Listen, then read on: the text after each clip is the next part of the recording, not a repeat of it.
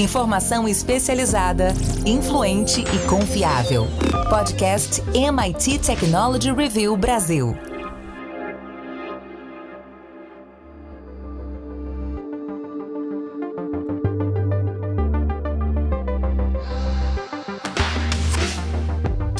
Olá, sou André Miceli e esse é mais um podcast da MIT Technology Review Brasil. Hoje eu, Rafael Coimbra e Carlos Aros, sim, ele está de volta. Vamos falar sobre a inteligência artificial e a solução de problemas complexos.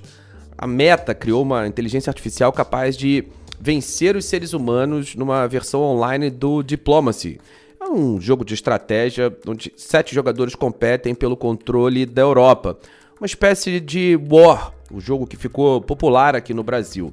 Ao contrário de outros jogos de tabuleiro, que a inteligência artificial já domina, como o xadrez, por exemplo, o Diplomacy exige que os jogadores conversem entre si, formem alianças, negociem. E aí é que a história fique, fica interessante, essa, esse processo de negociação, de identificar quando o adversário está blefando inclui alguns componentes humanos que faz com que o algoritmo precise ficar mais rebuscado do que era até então. Antes da gente começar a falar sobre essa história toda, eu quero dizer que esse podcast é um oferecimento do SAIS Analytics Software and Solutions. Também quero convidar você que nos ouve a fazer parte da nossa comunidade.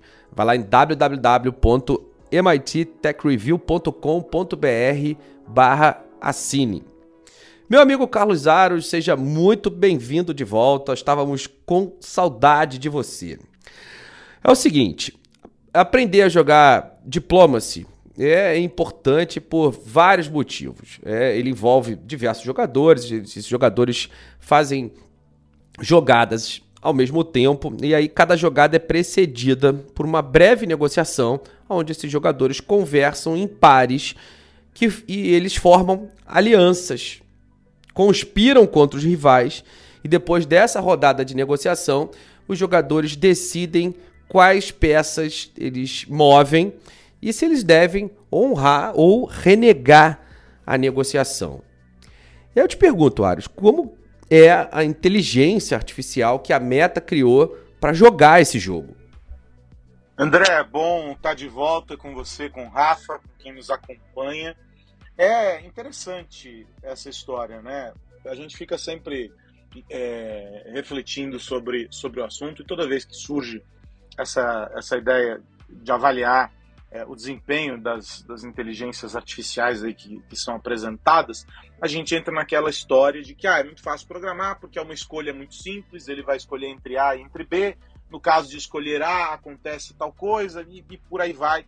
Tudo muito simples de ser programado, muito elementar, alguém pode até dizer. A gente já teve casos é, bem interessantes envolvendo uh, o raciocínio lógico é, e estratégias mais bem definidas, como por exemplo a inteligência artificial programada para jogar xadrez. Não é uma, uh, são várias e com desempenhos muito bons inclusive com momentos históricos da máquina enfrentando uh, o homem.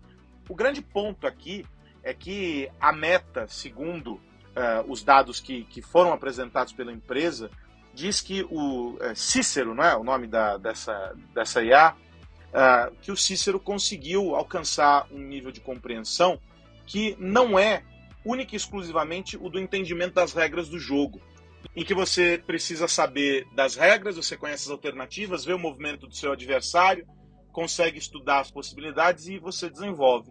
No caso do Diplomacy, é, o que a meta diz é que a inteligência artificial conseguiu entender a dinâmica das interações humanas. E aí é que está o ponto.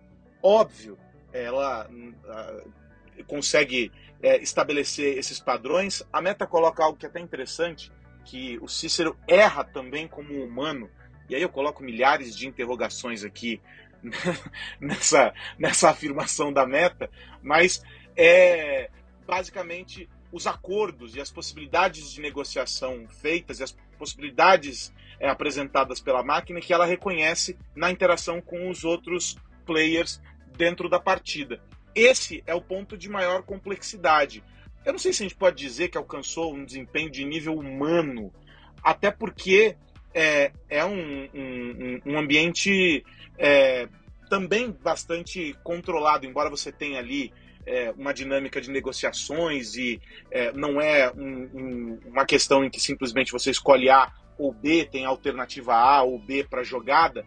Você tem um sem número de posições, é, de, de, proposições, de nuances, de interesses, e aí é que entram os limites humanos, né, a, a dimensão humana dentro dessa história.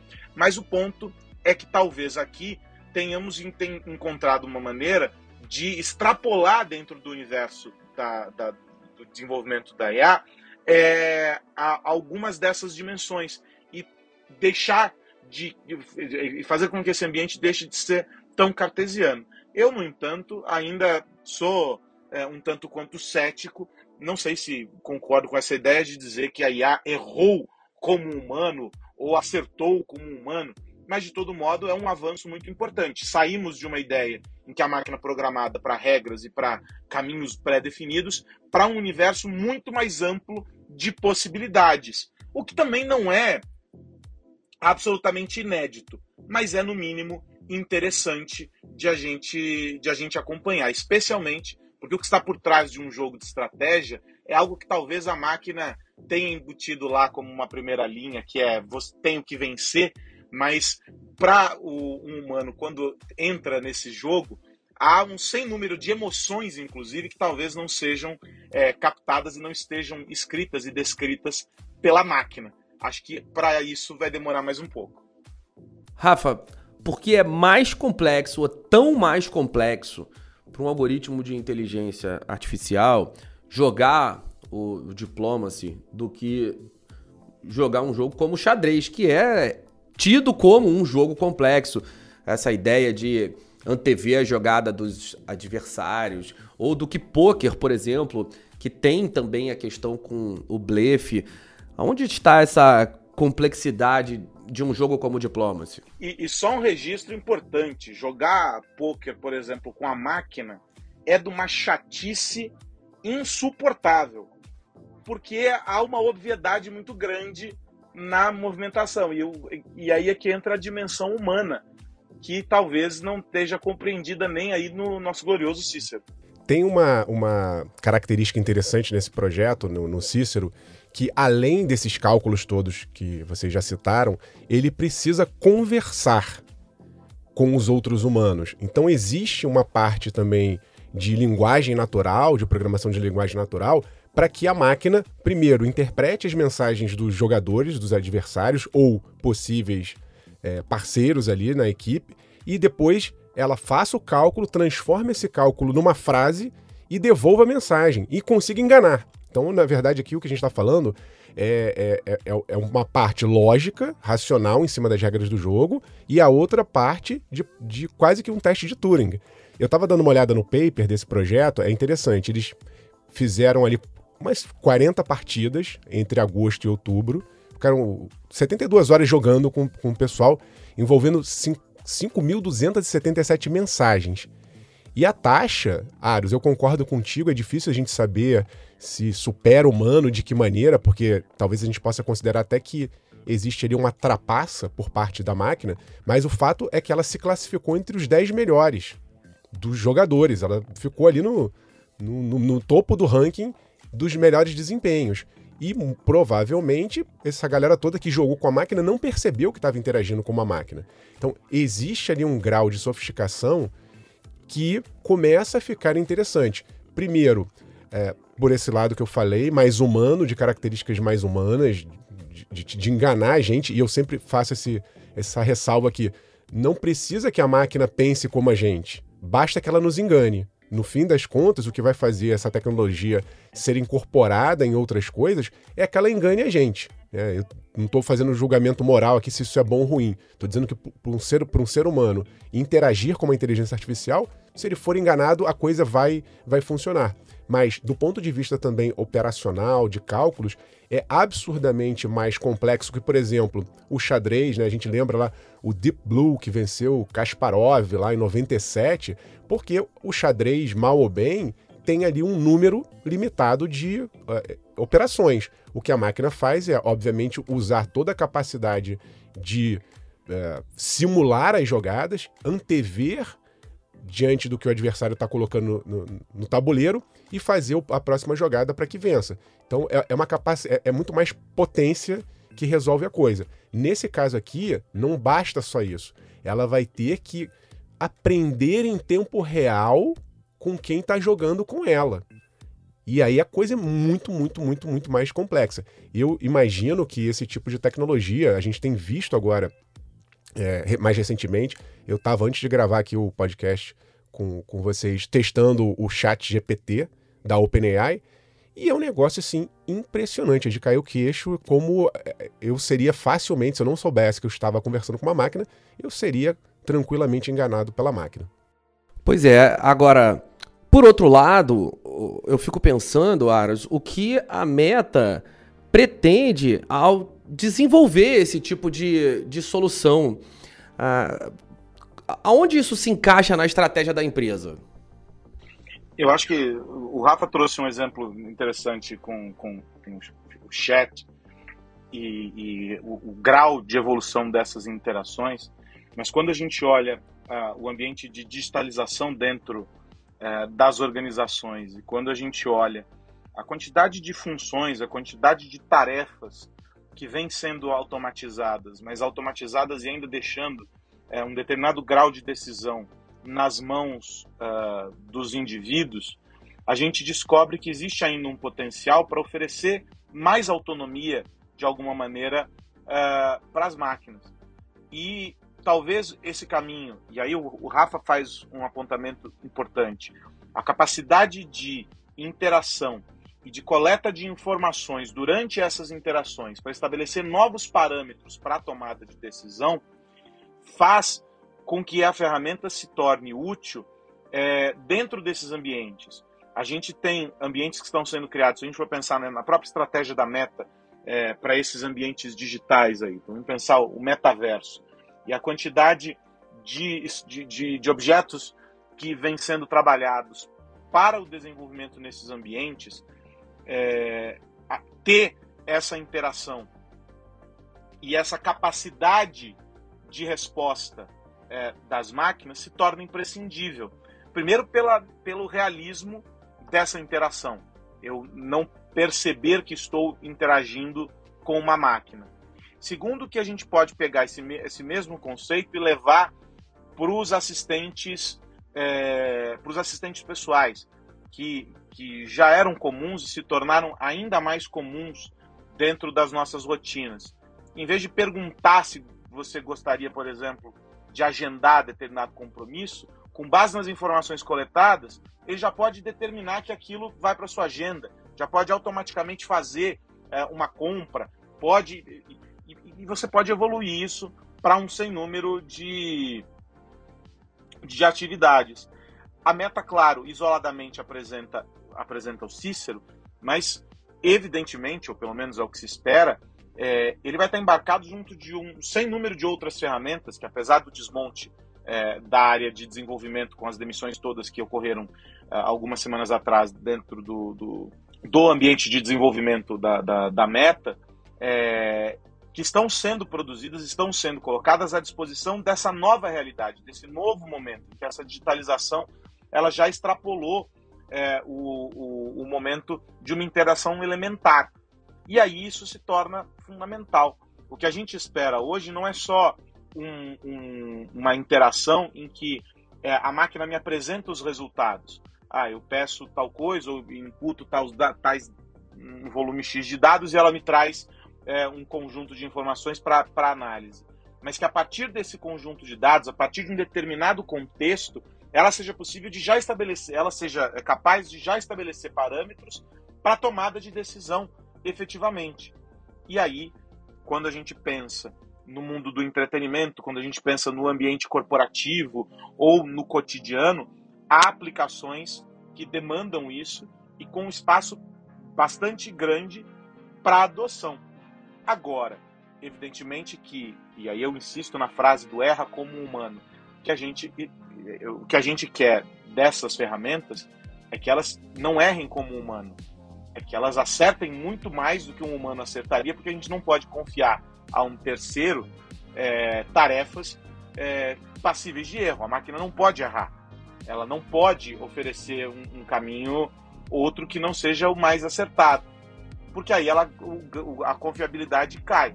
No jogo, tudo bem, é uma brincadeira, é um, um ambiente ali absolutamente controlado. Mas imagine isso rodando num, num ambiente em que eu tenho ali é, negócios sendo decididos e, e, e situações críticas.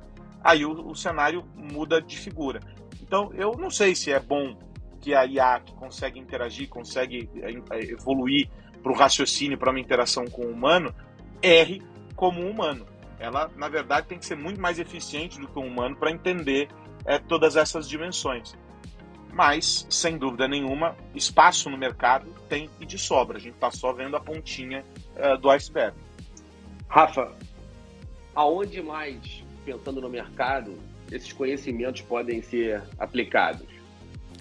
André, é um mundo de infinitas possibilidades, porque quando a gente fala em resolução de conflito, que na verdade é o que está acontecendo ali, o, próprio nome do jogo, né, é uma diplomacia, requer uma habilidade extremamente sofisticada, humana. Eu, colo eu consigo colocar uma tecnologia como essa, inclusive na mesa de diplomatas mesmo, de, de discussões políticas. É, Para dar um exemplo concreto aqui, eu sei que hoje parece ficção científica, mas se a gente for extrapolar, olhar muito lá para frente, talvez a gente possa, talvez a gente possa encontrar um momento em que você coloque uma tecnologia dessa na mesa entre Rússia e Ucrânia e a tecnologia avalie ali os dois lados e traga uma solução que seja a melhor possível dentro daquele contexto para os dois lados. Pode ter é, briga entre pessoas, né, na justiça. Vamos supor, eu, eu, acabei de pensar isso agora conversando com vocês. É uma, um conflito lá de alguém processando alguém, como num, num, tribunal de pequenas causas, e de repente a inteligência artificial vai analisar tudo que já rolou de conflito parecido em relação àquele caso e vai colocar na mesa: olha, visto o que já aconteceu aqui no passado e não sei quantos mil casos que a gente analisou, a melhor solução para vocês é que vocês cheguem num acordo nesses termos aqui. Eu acho que, uh, num primeiro momento, né, tô, tô jogando muito lá para frente, é, até que a gente chegue nesse ponto, haverá, eu acho, uma colaboração. Acho que a inteligência artificial desse tipo, ela vai colocar opções para que os humanos possam fazer as suas decisões mas eventualmente, eu concordo ah, muito nessa linha do Aros, de que essas máquinas vão fazer não só essas análises preditivas e prescritivas, mas elas também vão ser autônomas. Eu vou delegar para o meu assistente pessoal que ele faça o que ele achar mais interessante, resolvendo conflitos de horário, conflitos de interesses, né? Às vezes você tem que duas reuniões. Quem você vai escolher para fazer a reunião naquele horário?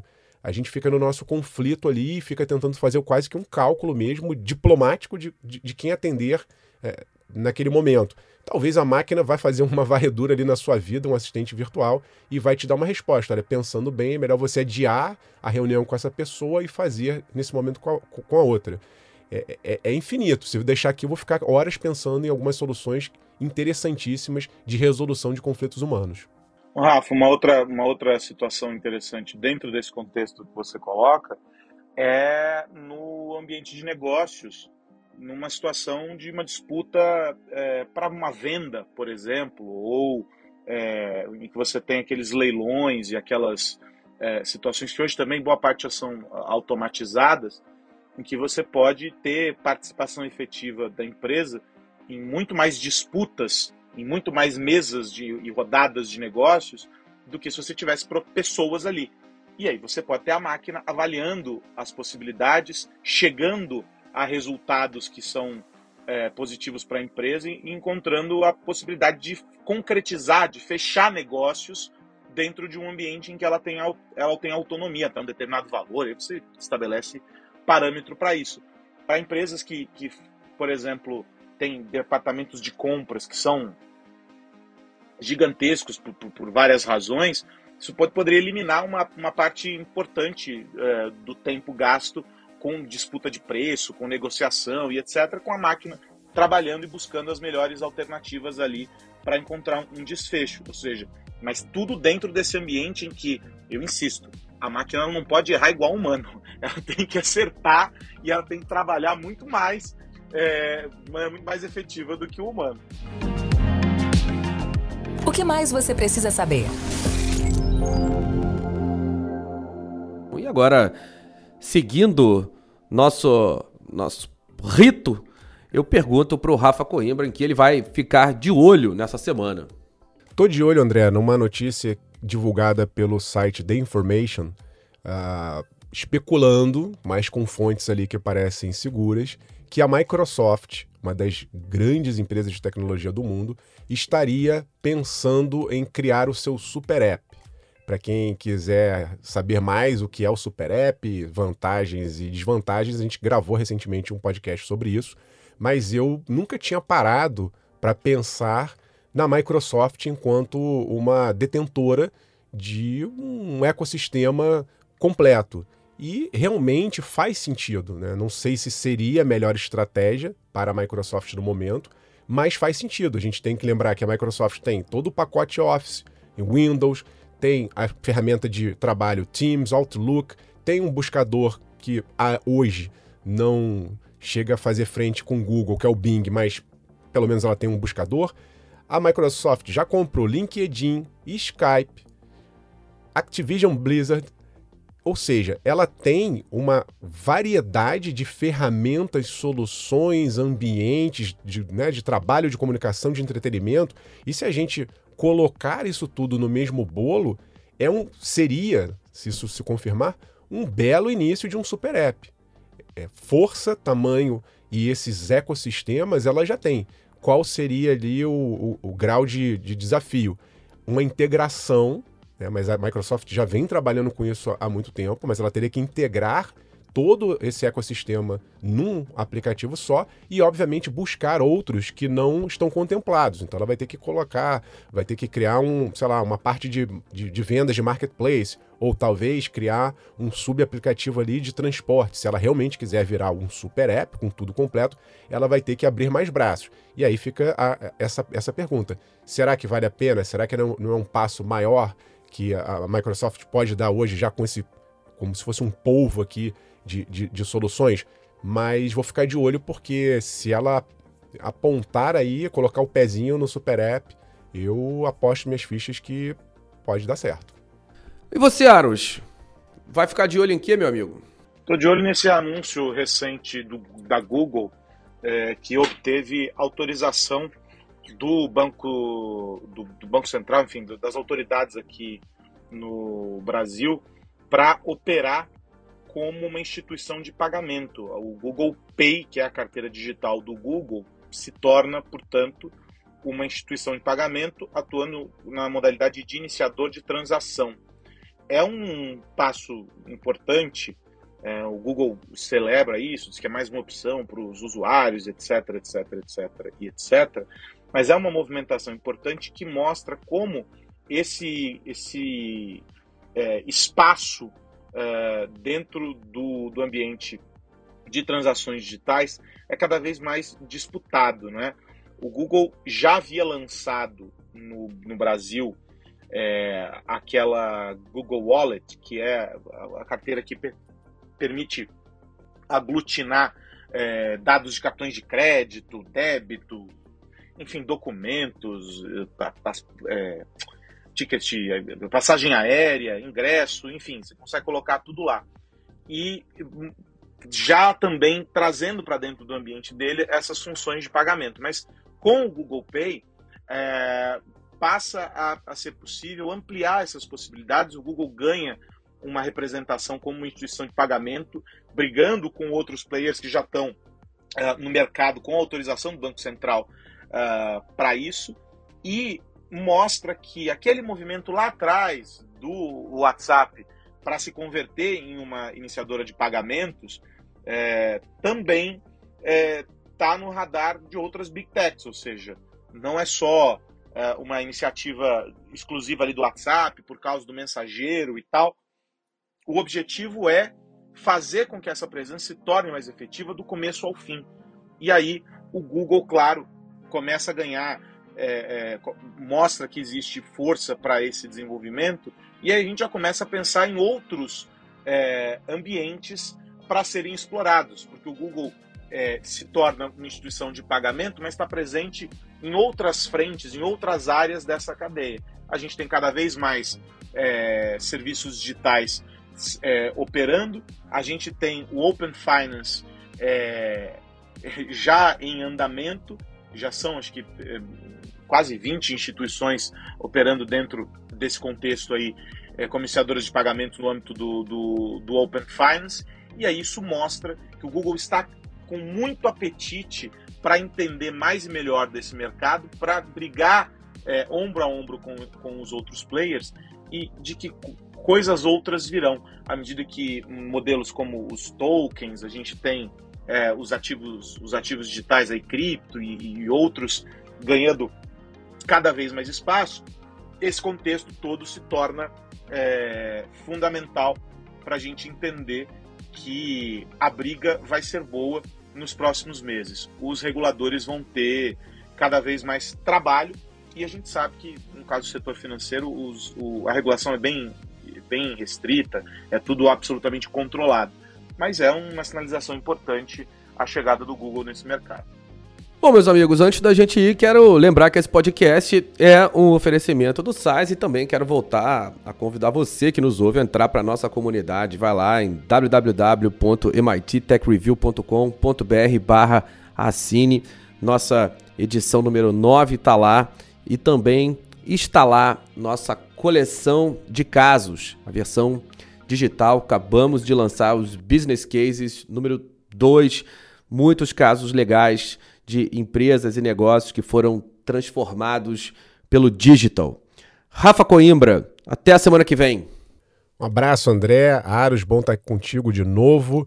E um abraço a você que está nos ouvindo. Convido o pessoal a dar um pulo no nosso canal lá no podcast. Se você gostou desse tema aí, inteligência artificial, tem muito material bacana lá explicando o que está rolando nesse exato momento no mundo da tecnologia. Até semana que vem.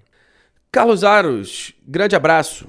Um grande abraço, André Miceli, Rafa Coimbra, bom estar de volta aqui com vocês. Vamos juntos, semana que vem tem mais. Um grande abraço. Meus amigos, semana que vem tem mais podcast da MIT Technology Review Brasil para a gente falar sobre tecnologia, negócios e sociedade. Um grande abraço para você que nos ouve. Tchau, tchau. Você ouviu o podcast MIT Technology Review Brasil, apresentado por Tech Institute.